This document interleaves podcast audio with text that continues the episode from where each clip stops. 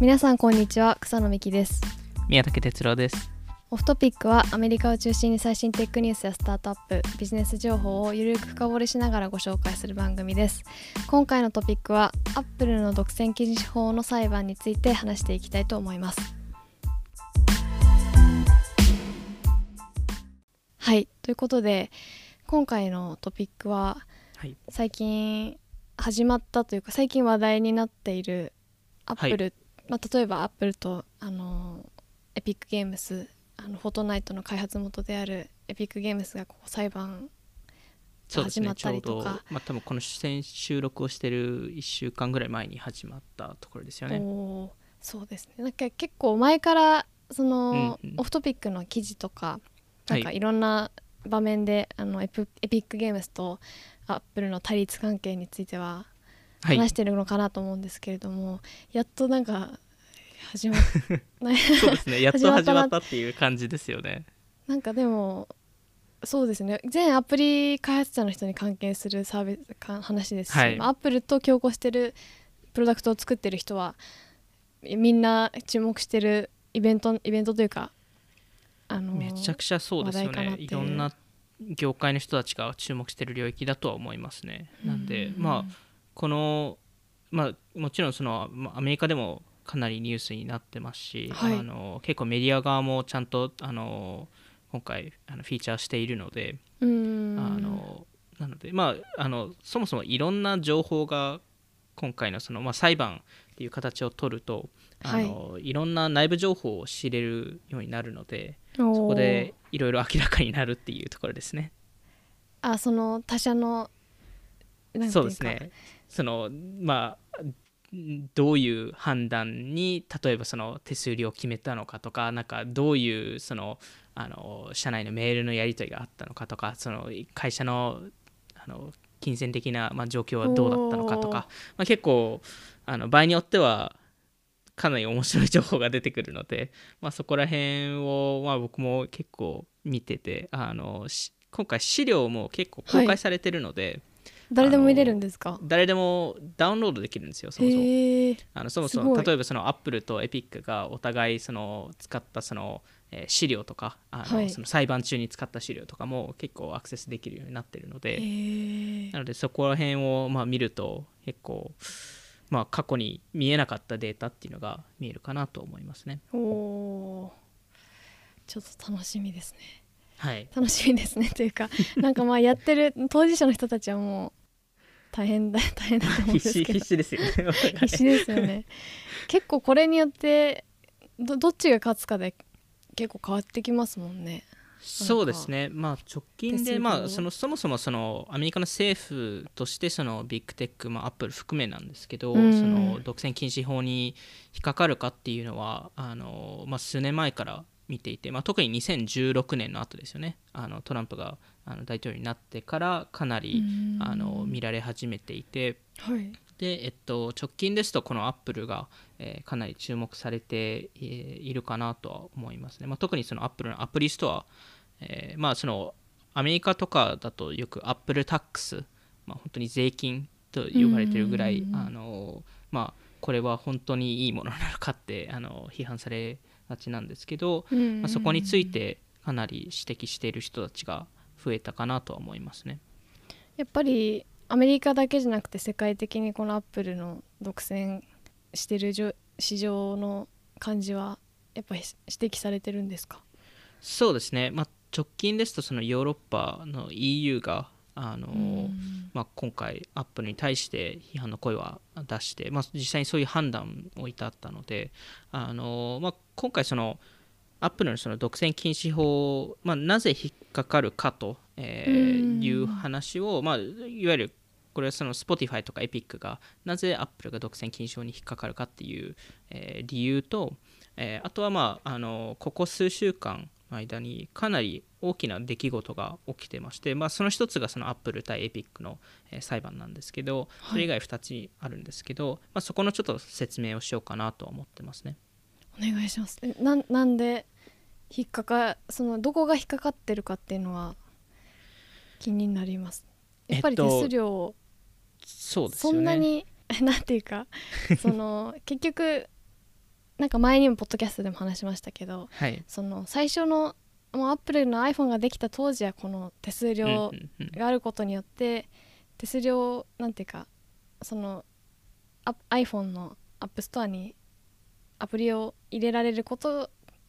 がこう手数料というか、まあ、そのはいはい。しょうがないよねっていうのはあ,、ったと思うんですけどまあでも、うんうんうん。こんなみんなほぼ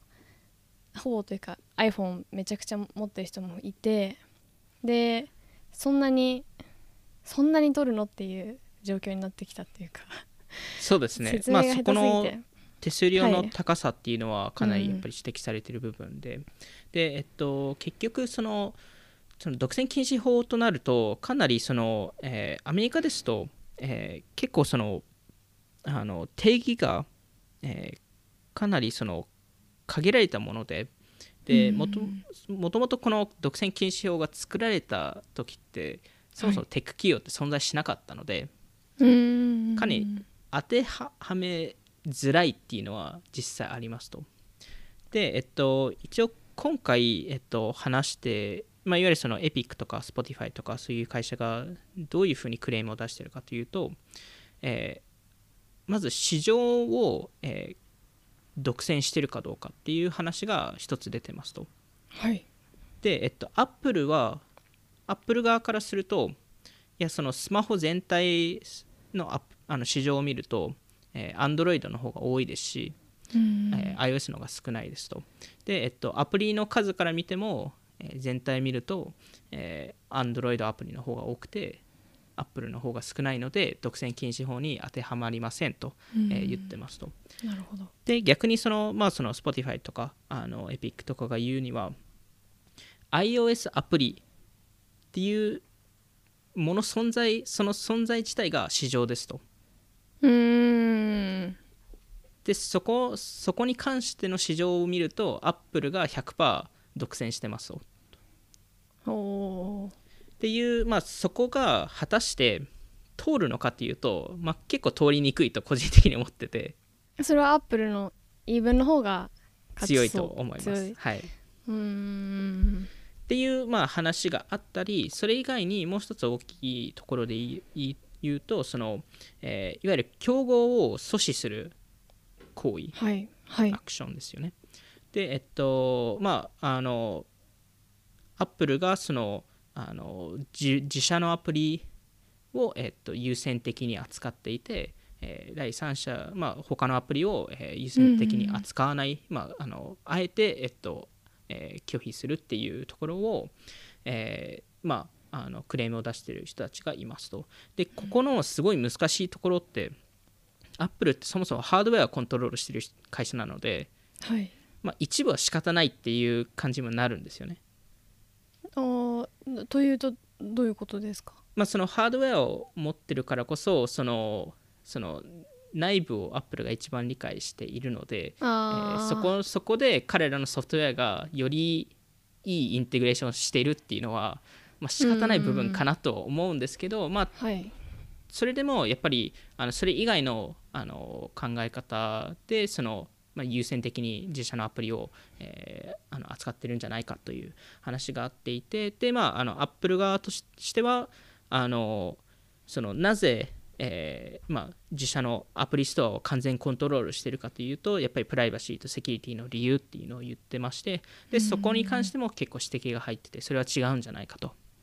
いう話が、えー出ているっていうところですね。で実際にこれで何を求めてるか、えーその例えばはい。Spotify とか Epic とか Match とか他の、えーアプリアプリオーナーとかその開発者が求めてるかというと複数のパターンがあるんですけどはい。一つはいわゆる Google と似たように、えーサイドローディングっていうんですけど、まあ、いわゆるその,、えーその Apple のアプリストア以外のアプリストアを、えー強化するとか iOS 上に。とか、まあ、あのそれ以外にもその、えっと、決済の部分を強化するとかうん今だとアップル経由でしかアプリ内だと払えないのでなので30%絶対アップに、アップルに取られますと、まあ、そういういろんな理由があるんですけど、まあ、その中で、えーっといくつかその指摘するポイントがあると思うんですけど、まあ、た結果としては、まあ、すもしその独占禁止法に当てはまるとなるとそこら辺のそのオプションがうん。何かそのアップルはサイドローディングを許可しなさいとかそういう、えっと、あの判断になるのかなと思いますね。それでもなったら面白いですねなんか。まあ、だいぶ変わると思うんですけどそこもレベルによってはい。変わる変わらないっていうのが出てくると思うので、まあやるってなったとしてもどれぐらいまで。そうですそうです。結局今 Google ってサイドローディングって OK になってるもののはい。すごいそのあのエピックも例えば Google プレイストア以外でも直接ダウンロードができるんですけど Android だと。うん。すごいやりにくくて。あなんで結果としてなんかオープンにななってると言ってるもののオープンではないみたいな感じを、まあ、結局アップルもそれ取ってしまうと結果としてあんまり変わらないよねっていう話が出たりとか、まあ、そこもけ結局レベル次第でそこのあのアップルがどれだけ制限されるかっていうのがかあの変わると思うんですけどあの、まあ、この中で、え3つそのここ数週間で大きな出来事があったと思っていてはい。でその一つがその EU が、えーまあ、先ほども言ったと思うんですけどそのアップルが独占禁止法に当てはまると判断をししましたと。でまだこれは、えっと、初回の判断なので、はい。えーこれから変わる可能性もありますしアップルがどうえー回答するかによって、えー変わるんですけど、えー EU が判断したのが、えー特にその、えーアプリストアえー特にその音楽サービスはい。に関しては、えー独占禁止法に、えっと、当てはまると、えーいわゆるそのアップルの、えっと、フィーによって、えー Spotify などが、えー高いコミッション、えー高いコミッションを払わないといけないのでその分顧客が負担してしまったと。でアップルはそのフィーを払わなくていいので安く、えー、Apple Music を提供できますと。うーんなるほど。で、えっとまあまあ、その音楽サービス以外もあるんですけど、まあ、基本的に音楽サ音楽サービスが、えっと、結構メインでえー EU の方が言ってまして。でもしこれがすあの本当に通る通った場合にはアップルが、えー一応その、えー罰金っていうんですかね。あの、10%の売り上げはい。おおを、えっと、支払わないといけないかもしれないと。結構。でアップルの去年の売り上げって274ビリオンぐらいなのではい。あの27ビリオンおおの罰金をもしかしたら払わないといけないかもしれないですと。結構大金ですね。結構大金なのとしかもそれだけその罰金だけではなくてそれを、えーもしこの判断が通った場合にはアップルもビジネスモデルを変えないといけないかもしれないのでそれもそれで、えっと、かなり影響がありますと。なのでまずスタートとしてこの EU がこの判断を出したっていうのは結構衝撃的でうーん。やっ結ぱ構そのアップルが変わる方向性に動き始めてるっていうところですね。うーん。Spotify がこうスウェーデンの会社だからっていうのもやっぱ関係あるんですかね。そこも関係はあると思います。あ。やっぱり Spotify が結構ヨーロッパの方でプレッシャーを与えてるので。なので結構そこらあの Spotify の影響が強かったのかなと思いますね。へえ。それがまあ1つ目ですと。はい。で2つ目に、えっと、実は、えっと、そのエピックとアップルの裁判の前に、えーちょうど1週間前ぐらいですかね。にあのアメリカである政府の公聴会が行われたんですよ。はい。でそこの公聴会、まあ、あの過去ですとその政府があの Facebook のマーク・ザッカーバーグを呼んで Facebook の広告事業についてヒアリングをしするとかあうのん。それこそ Twitter と、えー Facebook とアッアップルと Google を呼んでそのビッグテックがあの、まあ、どう例えば選挙対応してるのかとかそういうヒアリングって、うんあのまあ、定期的に行われてるんですけどはい。今回はあの特別にアプリストアだけについての公聴会が行われましたと。で、えっと、その中で、えーもちろん Google, Google とアッアップルが呼ばれたんですけど、それはやっぱりそはの、アップル VS エピックゲームスとかのその独占禁止法についての裁判の前のこうヒアリングの会みたいなそれのための会ってことですか？えっと、一応別なんですよ。一応別でで、えっとまあ、アメリカの今政府側の動きとしましては特にその民主党で、あの結構そのビッグテックを、えー潰したいっていう思い持ってる人たちがいるので、その影響の方が強いかなと思います。でたまたま今回エピックの裁判の直前にやってたっていうところですね。なるほど。でえっとまあその公聴会で Google と Apple が以外に アプリ側で言うと Spotify ママッチグループあとタイルが、えー呼ばれましたと。うん。で実際にあのこの公聴会自体は公開されてるので YouTube でも見れるんですけどあの2時間半ぐらいなんですけどすごい面白くて。えー、見よあのあのちょっと長いのででまあなんかその政府側がいろいろ質問をするだけなんですけどうオンラインでリアルでオンラインで。あオンはい。リアルあオンラインで。えっと、ええーええっと、アップルとグーグルの弁護士は、えー、Zoom で参加してて、で、えっと、Spotify とタイルとマッチはリアルでその場でいましたね。えー、ないぜかそういうフォーマットにななっちゃったっていう話なんですけど、あの、でもこの回で一番良かったことっていうか、その、はい。あのまあ、個人的にはそのあのアップルが独占禁止法に引っかかると思ってるので、うん。あのただ一番今回良かったのがその政府側が明らかに、えー勉強してたというところが一番重要なポイントだと思っていて。いつもは違うんですか？いや過去ひどかったんですよね。あの もちろんその数名はあのちゃんと理解してる人はいるんですけどなんかはい。今までのなんかテック CEO にその質問した時って結構ひどくて例えばなんかあるあの政治家がマーク・ザッカーバーグになんか YouTube についての質問をしたりししてたんですよ。え YouTube のえやってる YouTube についみて Facebook の CEO になぜか聞くっていう。あと実際にマーク・ザッカーバーグにしした質問としてはんなぜユーザーに無償にサービスを提供できるんですかと Facebook を。でもちろんマ,、いやいやそれマークさんは、まあ、ちょっとニヤニニヤッとしながらいや広告でマネタイしてるんですよっていう。その話をするんじゃなかったのっていう そうなんですそうなんですよ。まさに。そうででまああと最近ですとあのフェイクニュースはい。のについてあのツイッターとかフェイスブックとかあのの CEO を呼んでたんですけどはい。その時になんか「はい」「いいえ」の質問が多すぎてで結構フェイクニュースってニュアンスが多いので「あのはい」「いいえ」だけで答えられないんですよ。ももちろんですけどあの例えばなんかこういうなんかあの、えーフェイクニュースってえっとあの絶対、えー削除できますか？みたいな。いやそそれってなんか「あー。はい」だけではなくてみたいな。なんかちゃんとした説明が必要なんですよっていう話でただあの政治家側もあのあの時間制限があるんですよ。一人一人質問できる。はい。なので、いや、もう、はい、家で言ってくださいみたいなことを言ってて、でそれに対して、ジャック同士が結構切れてて、へえで、あの会の途中で、あの、あのツイツイッターであの投票ってできるじゃないですか。はい投票で、はい、いいねっていう投票を出したんですよ。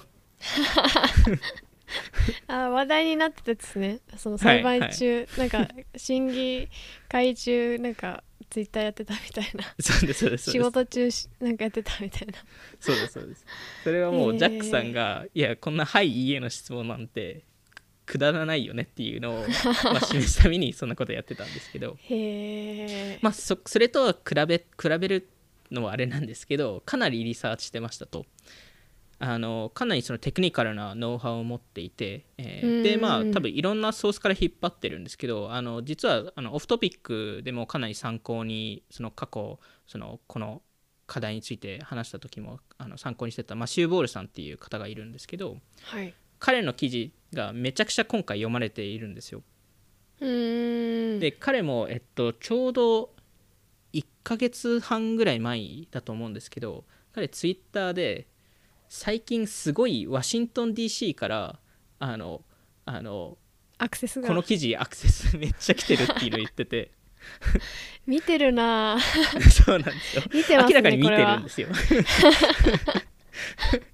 で明らかに多分この人たちなんですよ。今回このアプリストア あのの公聴会を行った人たちが多分すごい読んでたっていうところだと思うんですけど。でまああの、まあ、そこの政府側の理解っていうのもまあ、後々説明しますけどそこってすごい重要なポイントだと思っていてただい。やっぱり実際証言したのが Spotify マッチタイルからなんですけどはい。あのそれこそやっぱり Spotify とかはそのあの Apple の30%のフィ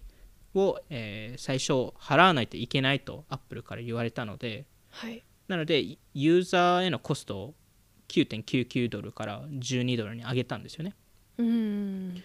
で同時に Apple が Beats の買収をしてたんですよその時。ヘッドホンのはい。でおー。Beats って後々 Apple Music になるんですよ。あーそっか。はいなるほど。もちろんヘッドフォンもやってますけど。はい確かに。なのでででしかもその30%のフィーを Spotify が払って、まあ、12ドルで出してた時に Apple Music がローンチされてで Apple Music って9.99ドルなんですよねはい、毎月。で、えーまあ、そうするとやっぱり Spotify はあの30%を払わないやり方いわゆる、うん。あのウェブ上で課金させる。はいっていうやり方を、えー行う行うことを決めたんですけどまずアップル側からすごい批判されてえー、脅されて抜け道使ってんじゃねえよって。そうです。あアプリ削除するからなみたいなこと言われたんですよ。でこれ別にスあの僕がなんか勝手に話してるだけではなくて Spotify のチーフリーガルオフィサーがこれ言ってるので。宮武さんが勝手に喋ってたら 面白すぎこれやばいですよね。まあただアップル嫌いになっちゃいますねその公聴会でその言ってたんです。こういうことされましたって、はい。脅されましたみたいな。はい、で脅されましたと。アアプリを削除、えーしますよと脅されましたと、えー Spotify のチーフリーガルオフィサーが言ってて、まあ、それでもやっぱりやらないといけないので、えっとまあ、運よ、まあ、うまくあの結局そのウェブ上で課金できるようになったんですけど、うんただアップルの、えーアアプリストアの規約上あの Spotify アプリ内でウェブ上で課金できますよって言えないんですよあー。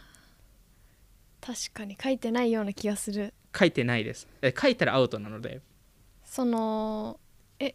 ウェブで課金してくださいわウェブで支払いお願いしますっていうのも書いちゃダメっていう。書いてはダメです。いわゆるあのアプリ以外で、えっと、課金できるっていうのは一切言ってはいけないんですよ。あーじゃあそのアプリえアプリ例えば Spotify でアプリダウンロードして、はい。あと App Store で Spotify ダウンロードしてで使いたいって新規登録するときにサファリに飛んで課金すそうですね。るみたいな、はい。自然に。で例えばですけどアプリによってはあの、えーアプリ内課金もオファーしてでただそれのフィーを払いたくなければ実は安くウェブ上であの購入できるパターンってあるんですよ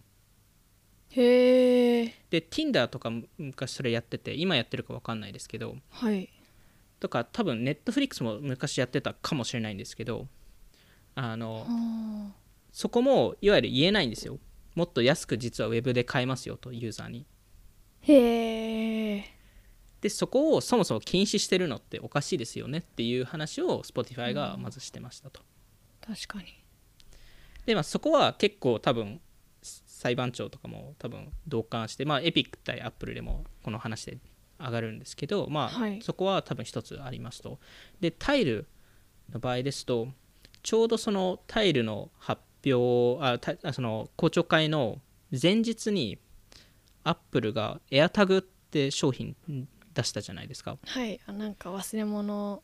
とかなんか落とし物 PPP みたいなそうですそはい。それのあのローンチすることを発表ししたんですよそのその前日に、うーん。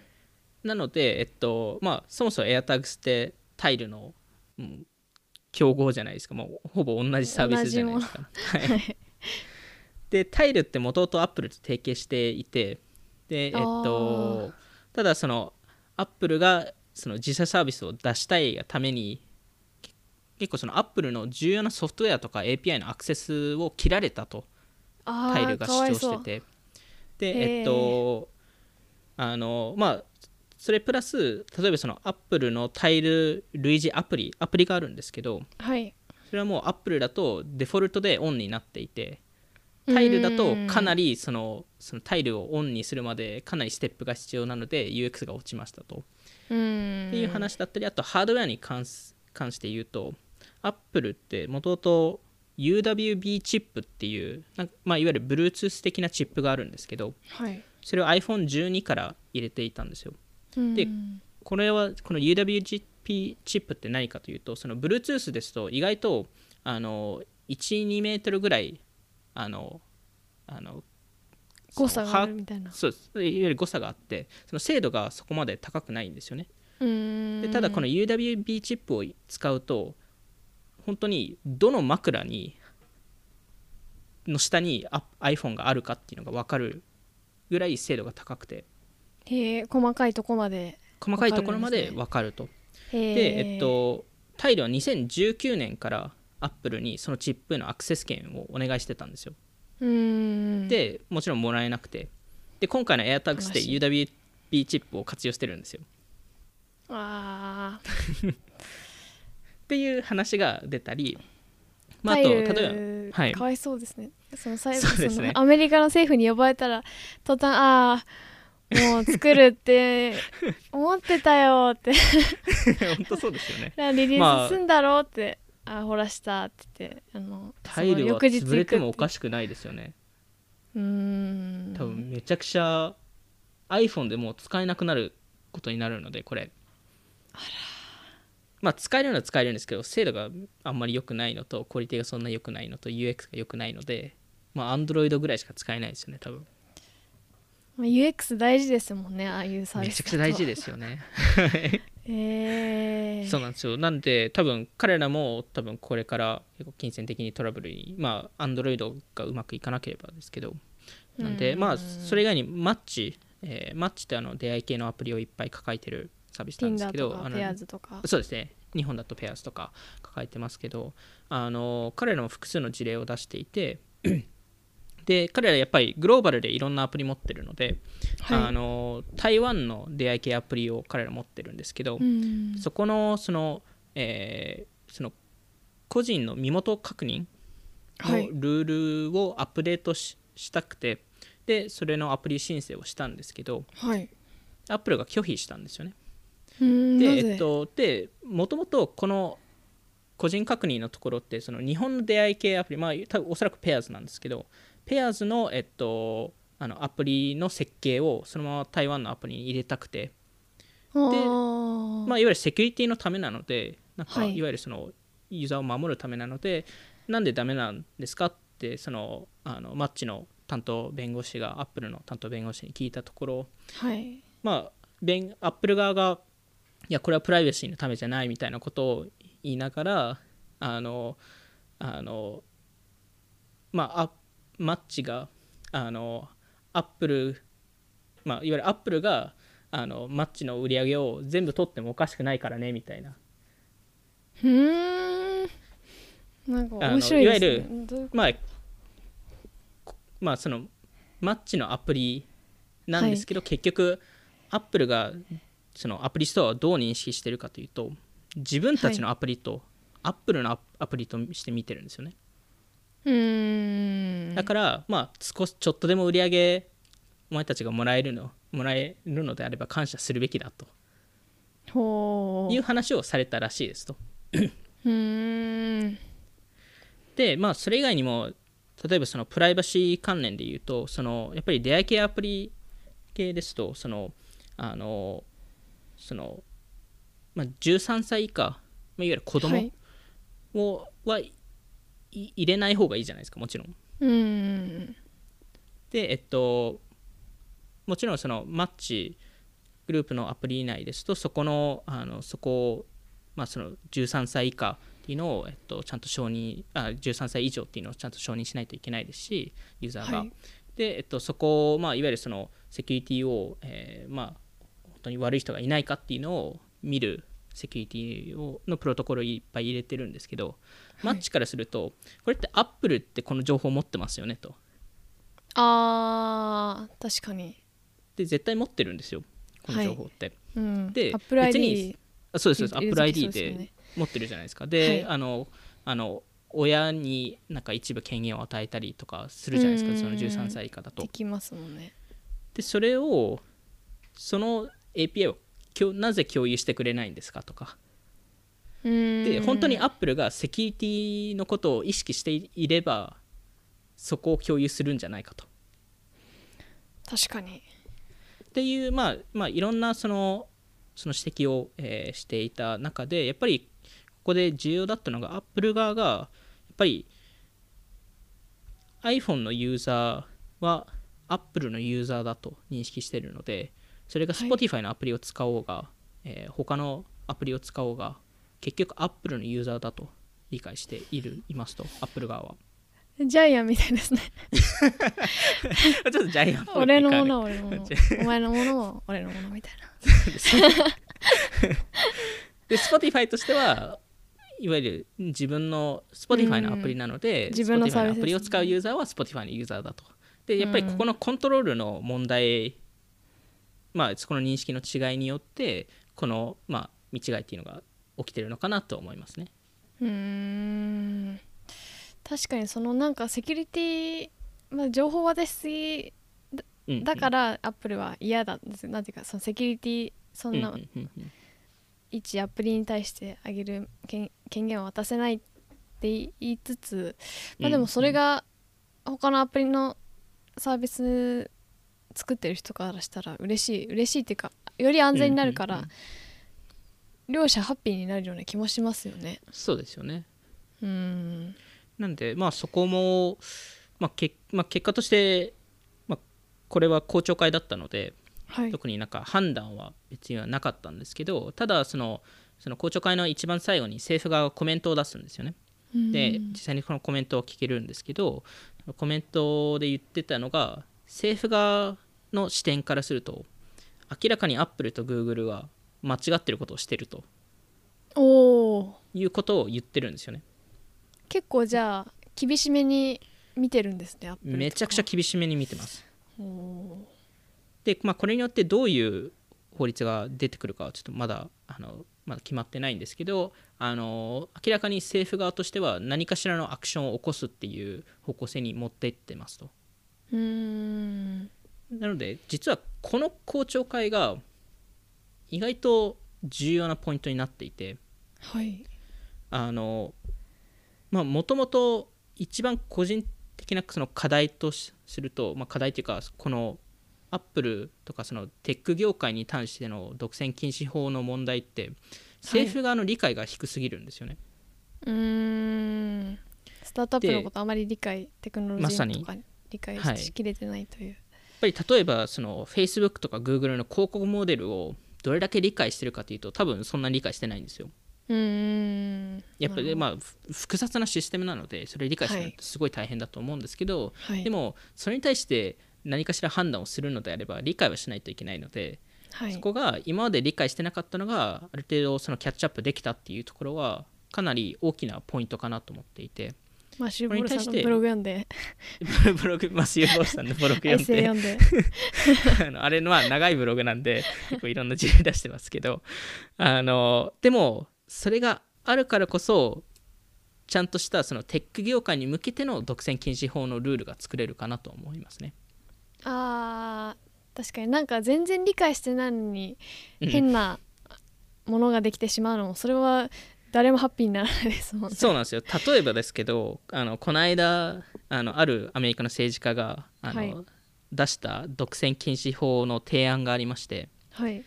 えーすごいくだらないやつなんで、まあ、ちょっとさらっと言うとあの100ビリオン以上の時価総額の会社。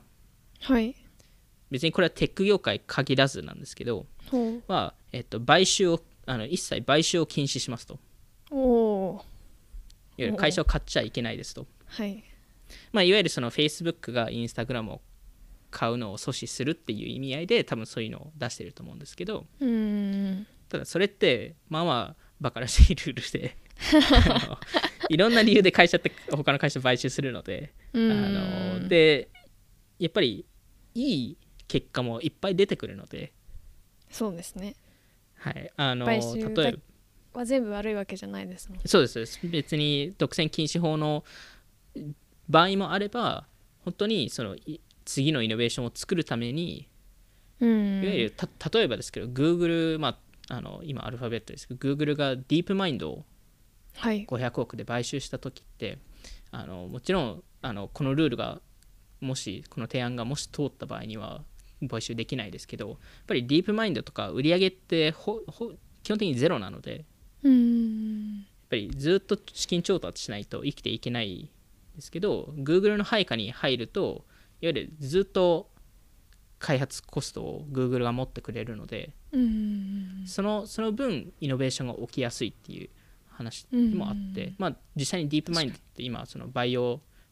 バイオテックのあの業界ではかなりあの進んだことをやっているので、まあなんでうん。なんかそういうイノベーションって起きなくなってしまうので、まあ、この、まあ、この特特この特定の提案はちょっとくだらない提案だったんですけど あのまあそこのちゃんと理解した上で何かしら新しいルールを作ってくれるとまあなんかあの本当に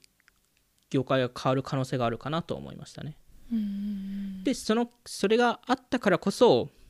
個人的にはより楽にエピックとアップルが見れたんですよね。あ以降エピックとエピック VS アップルが、まあ、今その3つ目の大きな出来事なんですけどーはい。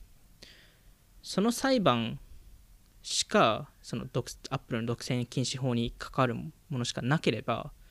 かなりきついなと思っていて正直はい。正直エピックが勝つ勝たないと思ってるので。今の時点でもですか？今の時点でも。おおやっぱりその独占禁止法って証明するのって結構難しくて。うーん。でアップルの場合だとやっぱりスマホ市場として見られた瞬間終わるので。うーん。結局アンドロイドがいるので。アンドロイドもあるし。はい。でまあエピックの今回の裁判のやり方も、まあ、一部なんかいい視点指摘をししている部分もあれば例えばそのアプリストアのレビュープロセスがひどいよっていう話をエピックゲームがしてるんですけどうーん。でそもそもアップル側がそのプライバシーとかセキュリティをそんなに、えー言っているのであればあのアアアプリストアのレビュープロセスがもっといいべいいはずなんじゃないかという指摘をしてるんですけうん。どまあ結局なんですかねそのなんかアアプリストアのレビューの一なんか一部のなんか、えー例えばなんか詐欺アプリが出たりとか、はい、えーカームの、えー完全コピーしたアプリが出てそれがなぜかレビュー通ってしまったみたいな話が、まあ、ちょこちょこ出るんですけど、まあ、実際にアップルもそれは課題として認識してますし、まあ、人間がやってるので完璧じゃないですと。なのでなんかそそこだけなんか指摘してもなんか勝てないんじゃないかとかあの、まあ、いろんなところで指摘してるので面白いのは面白いんですけどあの、まあ、正直勝てるかという言われるとわからないっていうところででもしあの、まあ、このエピック対アップルのあの結果ってまあまあ重要なポイントはその後にエピックってもう一つ裁判があるんですよ。えー、でエピック対アップ Google なんですよおおなんか 立て続けに。そうなんですよ。で同じ裁判長なんですよ。おおなのでまあ Google はちょっと違うあのエコシステムなので、はい。あの Google の方が難しいと思うんですけどそもそうもん Apple で負けた場合は Google 多分絶対勝てないので。うーん。なのでまあそこら辺のちょっと、えーどうなるかっていうところは気になっていますとでえっとエピックがそもそもこの訴訟の出したタイミングっていうのもあの結構重要で。ちゃんと準備してそうです。やってますもんね。はい、で社内メールとか見ると明らかにあのあの準備してたので。でマイクロソフトとかにもあのもちろんなんか具体的には話さなかったですけどメールで8月にすごいことやるからねみたいなこと言ってて なんか花火起こすからねみたいなこと言ってたんですよ。なんか アメリカ人っぽいですね。あのティム・スウィーニーさんが。なんで、あまあ、明らかに準備していて、で、えっと、ティムスティム・スウィーニーさん自身もこのタイミングがすごい重要って言ってて。はい。でなぜこのタイミングで訴訟しているかというとあのこれから AR, AR 市場が伸びるとティム・スウィーニーさんが理解していていわうんゆる AR メガネを Facebook とか Apple とはい。か開発してるじゃないですか、はい。でそれがまあそれにあの関連するソフトウェアのエコシステムってもう絶対出てくるじゃないですか。いわゆるアプリエコシステムが出てくるので、はい。そこも、えー今のまま行ってしまうと30%の手数料取られますと。うーん。で AR デバイスがリリースされた後に、はい。えー、と訴訟を出してしまうとすでにそのスタンダードが30%で設定されてしまうので。あー嫌ですね。なのでその前に一歩手を打たないとと。うーん。そういう理解で、えーティム・スウィーニーさんがこのタイミングで訴訟をしてるっていうところですね。えー、でもなんかちょっと勝ってほしい気もしますね そういうの聞くとうーんまあ勝つのかな。まあエピックとするとやっぱりそのなんかアップルがその特定のアプリに対して特別扱いをしたとかそういう話を多分もっとするべきであってで実際に Hulu にとかに特殊特殊 API を提供したりとかえー、してるんですよ。えー、あの他のあの開発者がアクセスできないアプリストアの API があって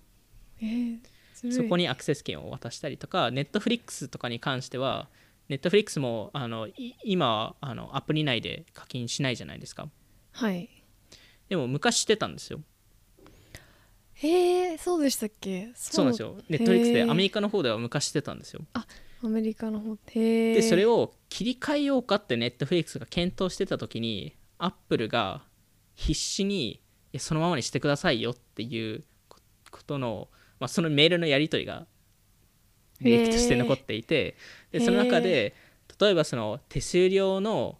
えーまあ、アップルが30%例えばつ、まあ、15%なのか30%か分かんないですけどの手数料を取った場合にその手数料の一部をネットフリックスの、えーアアプリストア内で、えーネットフリックスをあのプロモーションしますと。うーん。か、なんかネットフリックスの番組をフィーチャーしますとかあの、えー、アップルの店舗でネットフリックスの IP のローンチイベントやっていいですよとか。へえなんかいろいろ特別なそうですそうです。あの仕様があるわけですね。はい、っていうのをそのオファーしてて結局ネットフリックスはそれを取らなくてあのあのあのウェブ上で課金するようになったんですけど、うん。まあ、なんかそういう特特別扱いしてるアプリがいるとあの裁判長からするといやそれっておかしいですよねっていう話をできるので、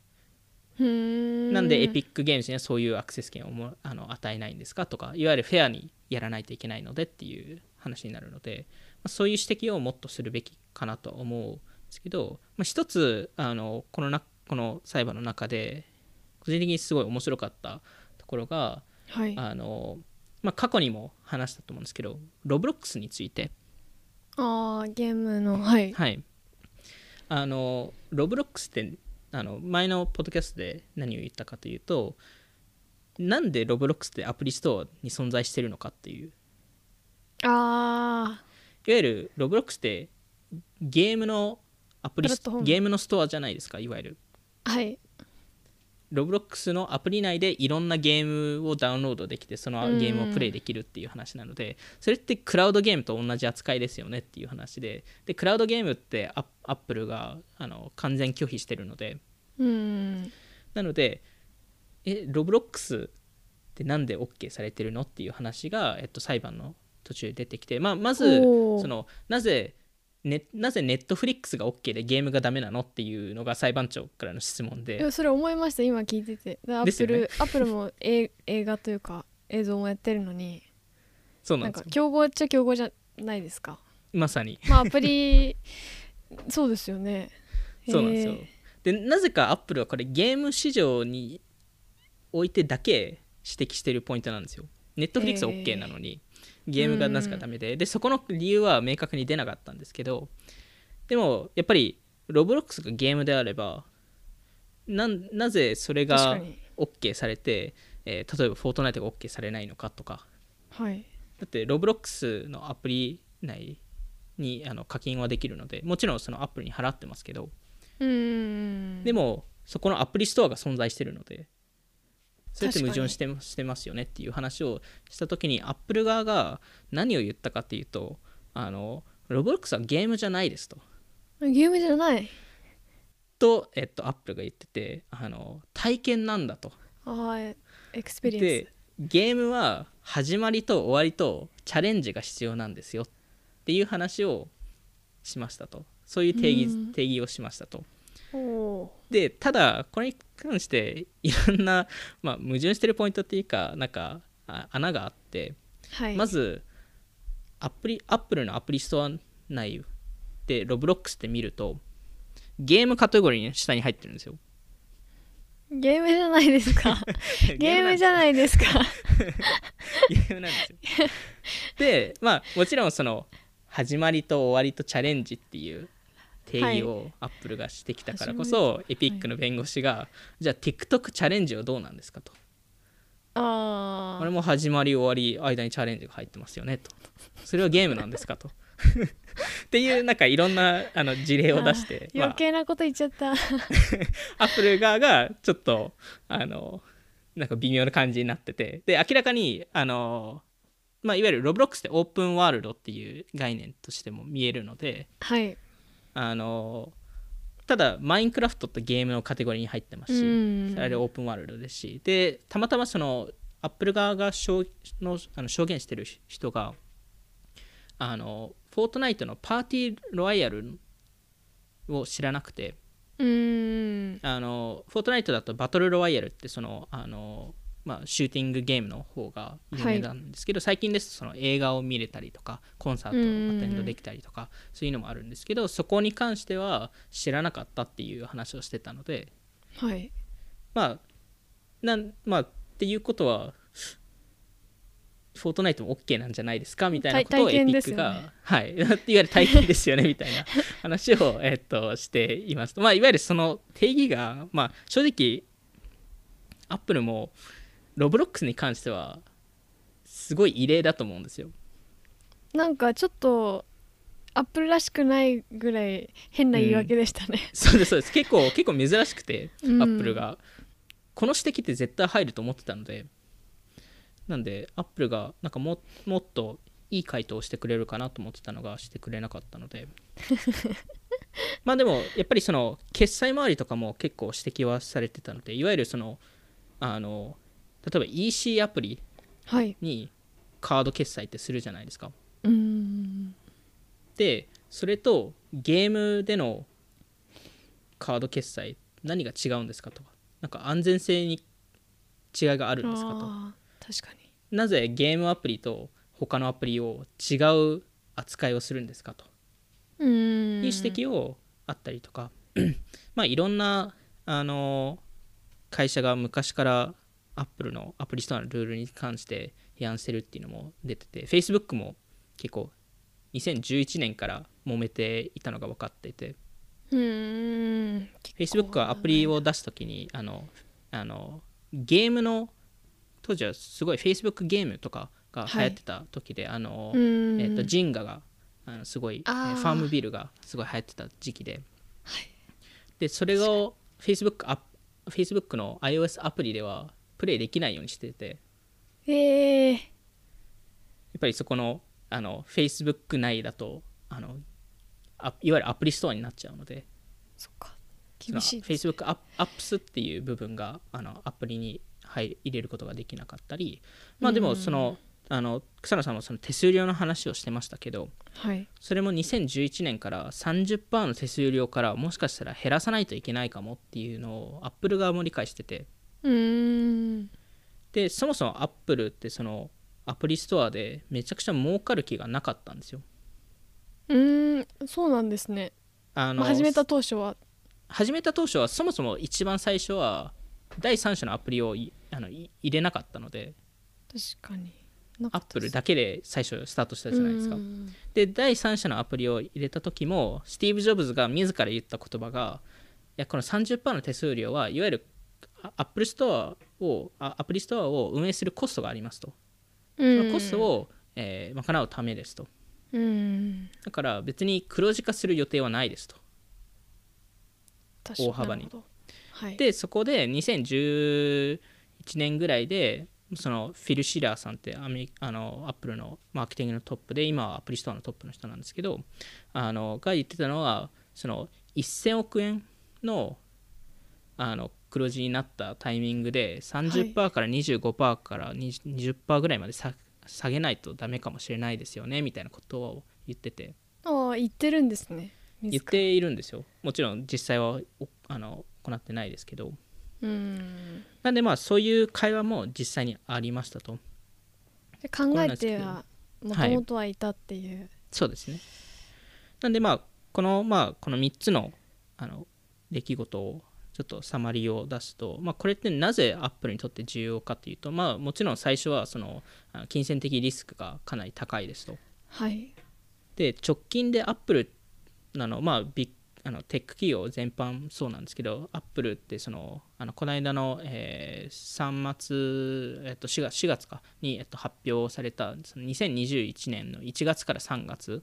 はい。のパフォーマンスすごい上がったんですよね、でそもそも2020年ってすごい結構上がったんですよアップルの売り上げって。えー、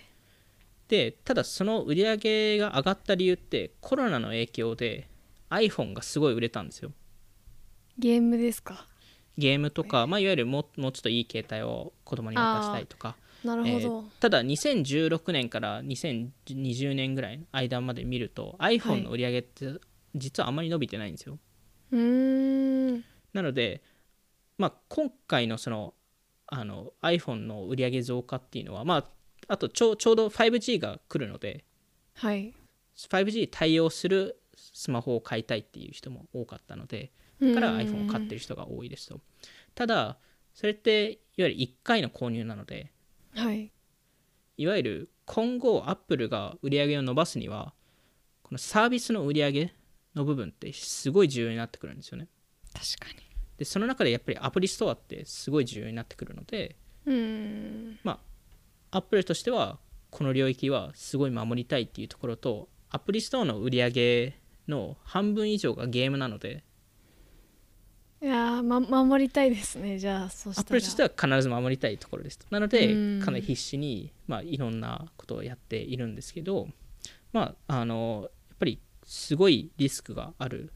ものなのでアップルとしては。うーん。ですけどやっぱりその全体的に見ますと例えばそのテック企業あの、はい。テック企業の中でビッグテックと呼ばれてる5社あの昔 GAFA と呼ばれてましたけど今は、えーなんていうファファームって呼ぶのかな？あのちょっとわかんないですけど、えっと、えもうガー Facebook ファはもう昔の時代なんですか？だって Google はもう G じゃないじゃないですか。アルファベットになってるんであのそうそうなんですよ。あのもう GAFA は GAFA って言えなくなっちゃったんですよ。古いなんか。だってマイクロソフトがなぜか入ってないんですよね。そうああ確かに。なんであのファームって FAAAM あー聞いたことある。すごい言いにくい呼び方を今してるんですけど Facebook、Apple、Amazon、アルファベット、マイクロソフトですよね。うーん。その5社だけ見ると2020年の合計売上はい1.2トリリオンなんですよね。トリリオン。でそれを円円で言うと約100 131兆円なんですよ。おーすでごい。あのちなみにそれを比較すると日本の2020年の GDP、まあ、いわゆる日本の売り上げですよね。はい。で539兆円なんですよ。うーん。なんで約4分の1が5社で作られてるんですよ。すごいで、まあ、例えばその5社を一つの国として例えるなら、はい。世界のトップ15に入るんですよ。わあ。それぐらい影響力持ってる会社になっているのでもういわゆる国レベルの影響力持つ会社なんですよ。でしかもグローバルで展開してるので。はい。なのでまあ正直言うとそれそこだけそれだけの会社を立ち上げるのはすごいのはすごいですけどそれだけ権力を持っていいのかっていう疑問は持つべきで。うん。で特にその Facebook とか、まあ、Twitter もそうですけどその、まあ、Google もそうですけどその一応メディアをコントロールできる力を持ってますし、はい、まあ、その政治を変える力を持ってるので、まあ、今後もそこのあの権力っていうところはアメリカの政府側も結構真剣に見始めているかなと思うのであの今後何かしら変わるのかなと思いますね。まあエピックとの裁判とはまた別に結構、まあ、ビッグテック自体に結構シビアな目で見ているっていう。そうですね。あのやっぱりコントロールを持ちすぎてるっていうのが。うん。なんかそれなんかそのビッグテックたちとアメリカ政府アメリカ政府もなんかもう全然力ありますもんね。その民間企業だけでも。いや本シ当に。リコンバレーの人たちで。うん、しかもシリコンバレーの特定の人たちじゃないですか。確かに。集中してますね。はい、しかも選ばれてないですし、まあ、例えばその、まあ、この間もあの話し話しましたけどそのコンテンツモデレーションうん。とかいわゆる何が Facebook 上でコンテンツとして許されて許されてないっていうのはコンテンツチームの数名が選んでるんで場合によっては。うんなのでそれって果たしていいんでしたっけ？良くないんでしたっけ？っていう疑問はあの抱くべきで。うん。なんでまあそれがあのまあエピックに関しては予想をするとエピックは負けますと、アップルとこれ Google にどちらも。れからまだ続いてるんですよねその裁判自体は、えっと、合計3週間ぐらいの裁判になると予想されていて今今1週間目が終わったのであのあと2週間ぐらいあるんですけどまあおそらく負けますと。うん。ただその負けることは悪い話ではなくてどはい。それによっていろんな情報が出てくるんですよ。あアップルの内部のについて。でそこがすごい重要なポイントでそれによってアメリカ政府が動いてくれるかが勝負になるんですよね。いかに情報を引き出せるかってはい。いうところも。勝負なんです。だからこそその公聴会が個人的にすごいポジティブな風に捉えたのは理解度が上がってるからこそいい質問してくれてる。いい質問してくれてるからこそ あのまあそれに関しての情報追加情報が出てくるとよりいい判断よりいい法律を作れるんじゃないかと。うーん。で一番怖いのははい。あのなんか一つふわっとした法律を作るのは良くなくて。でもうんそのその方向性に今向かってるんですよ。えー、で本当はアプリストアに関しての特定の法律は出すべきだと思うんですよ。それほどアプリストアってでかい市場なので。はい。ただおそらくそこではなくて全体的にビッグテックに関しての法律が出来上がると思うので、まあそこが果たしてどれだけ深掘りしてくれるか、えーっていうところは、まあ、これからちょっと見どころなんですけどあの、まあ、政府側が今のところアクションを、えーアクションをする方向性にあるのであのそれプラス、まあ、リテラシーが上がってる。プラスこのエピックとアップルでいろんな情報が明らかになればまあいわゆる法律を作る道ができるっていうところですね。いい法律が。ちょうどいい法律でがあってほしいですけど。そうですね。ちょっと5月たいろいろ。そうですね。ちょっとチェックしながらはい。見ていきたいなと思います。はい。はい。じゃあ今回も聞いていただきありがとうございました。オフトピックでは YouTube やニュースレターでも配信していますので気になった方はオフトピック JP のフォローお願いします。今回の収録は YouTube でも聞くことができます。ではまた次回お会いしましょう。さようなら。さよなら